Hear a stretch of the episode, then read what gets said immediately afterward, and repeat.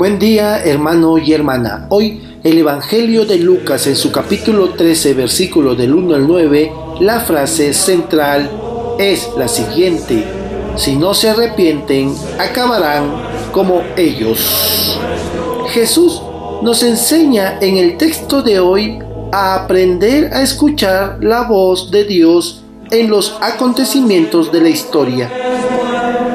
Vivimos en unas sociedades llamadas cristianas, occidental y cristiana, se decía, y los frutos fueron torturas, desapariciones, asesinatos, delaciones, miedos, desesperanza, corrupción y más todavía, hambre, desocupación, analfabetismo, falta de salud y vivienda, desesperanza.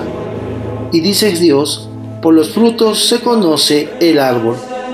Hoy, muchos llamados cristianos siguen viviendo su fe muy lejos de los frutos del amor, la justicia y la solidaridad que nos pide el Evangelio.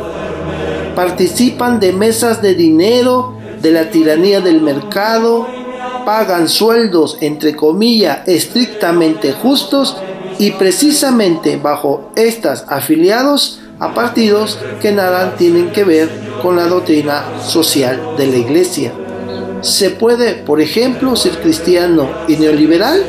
Ciertamente no. ¿Y los frutos? Individualismo, hambre, pobreza. Así, por ejemplo, vemos que uno de los problemas que tenemos en América Latina para el reconocimiento oficial de nuestros mártires es que quienes lo han matado se llaman ellos mismos cristianos. No bastan las palabras. De nada sirve una higuera estéril. Una higuera debe dar higos, ya que para eso ha sido plantada.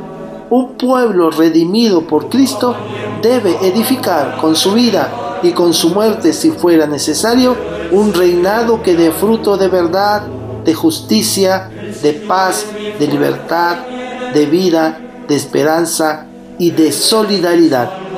Estamos lejos, muy lejos de lograrlo.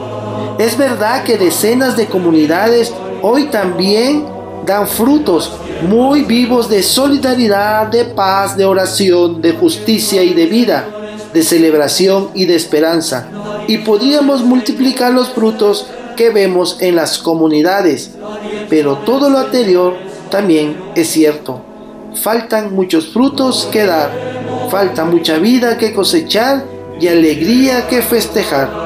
El continente de la violencia, de la injusticia y el hambre reclaman fruto de los cristianos y cristianas, y esos frutos deben y quieren darse en la historia.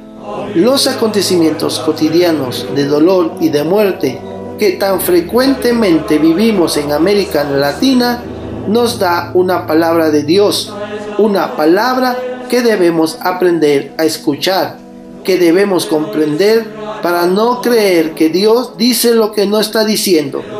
Jesús nos enseña la dinámica del fruto para aprender a reconocer allí un Dios que sigue hablando y que nos sigue llamando a la conversión, no para una conversión individual y personal, sino que dé frutos para los hermanos y hermanas, para la historia y para la vida y para la cuaresma es tiempo oportuno para empezar a darlo. Por lo tanto, para tu reflexión de esta mañana tarde, tomándote el tiempo necesario y el silencio que requieres, la pregunta es,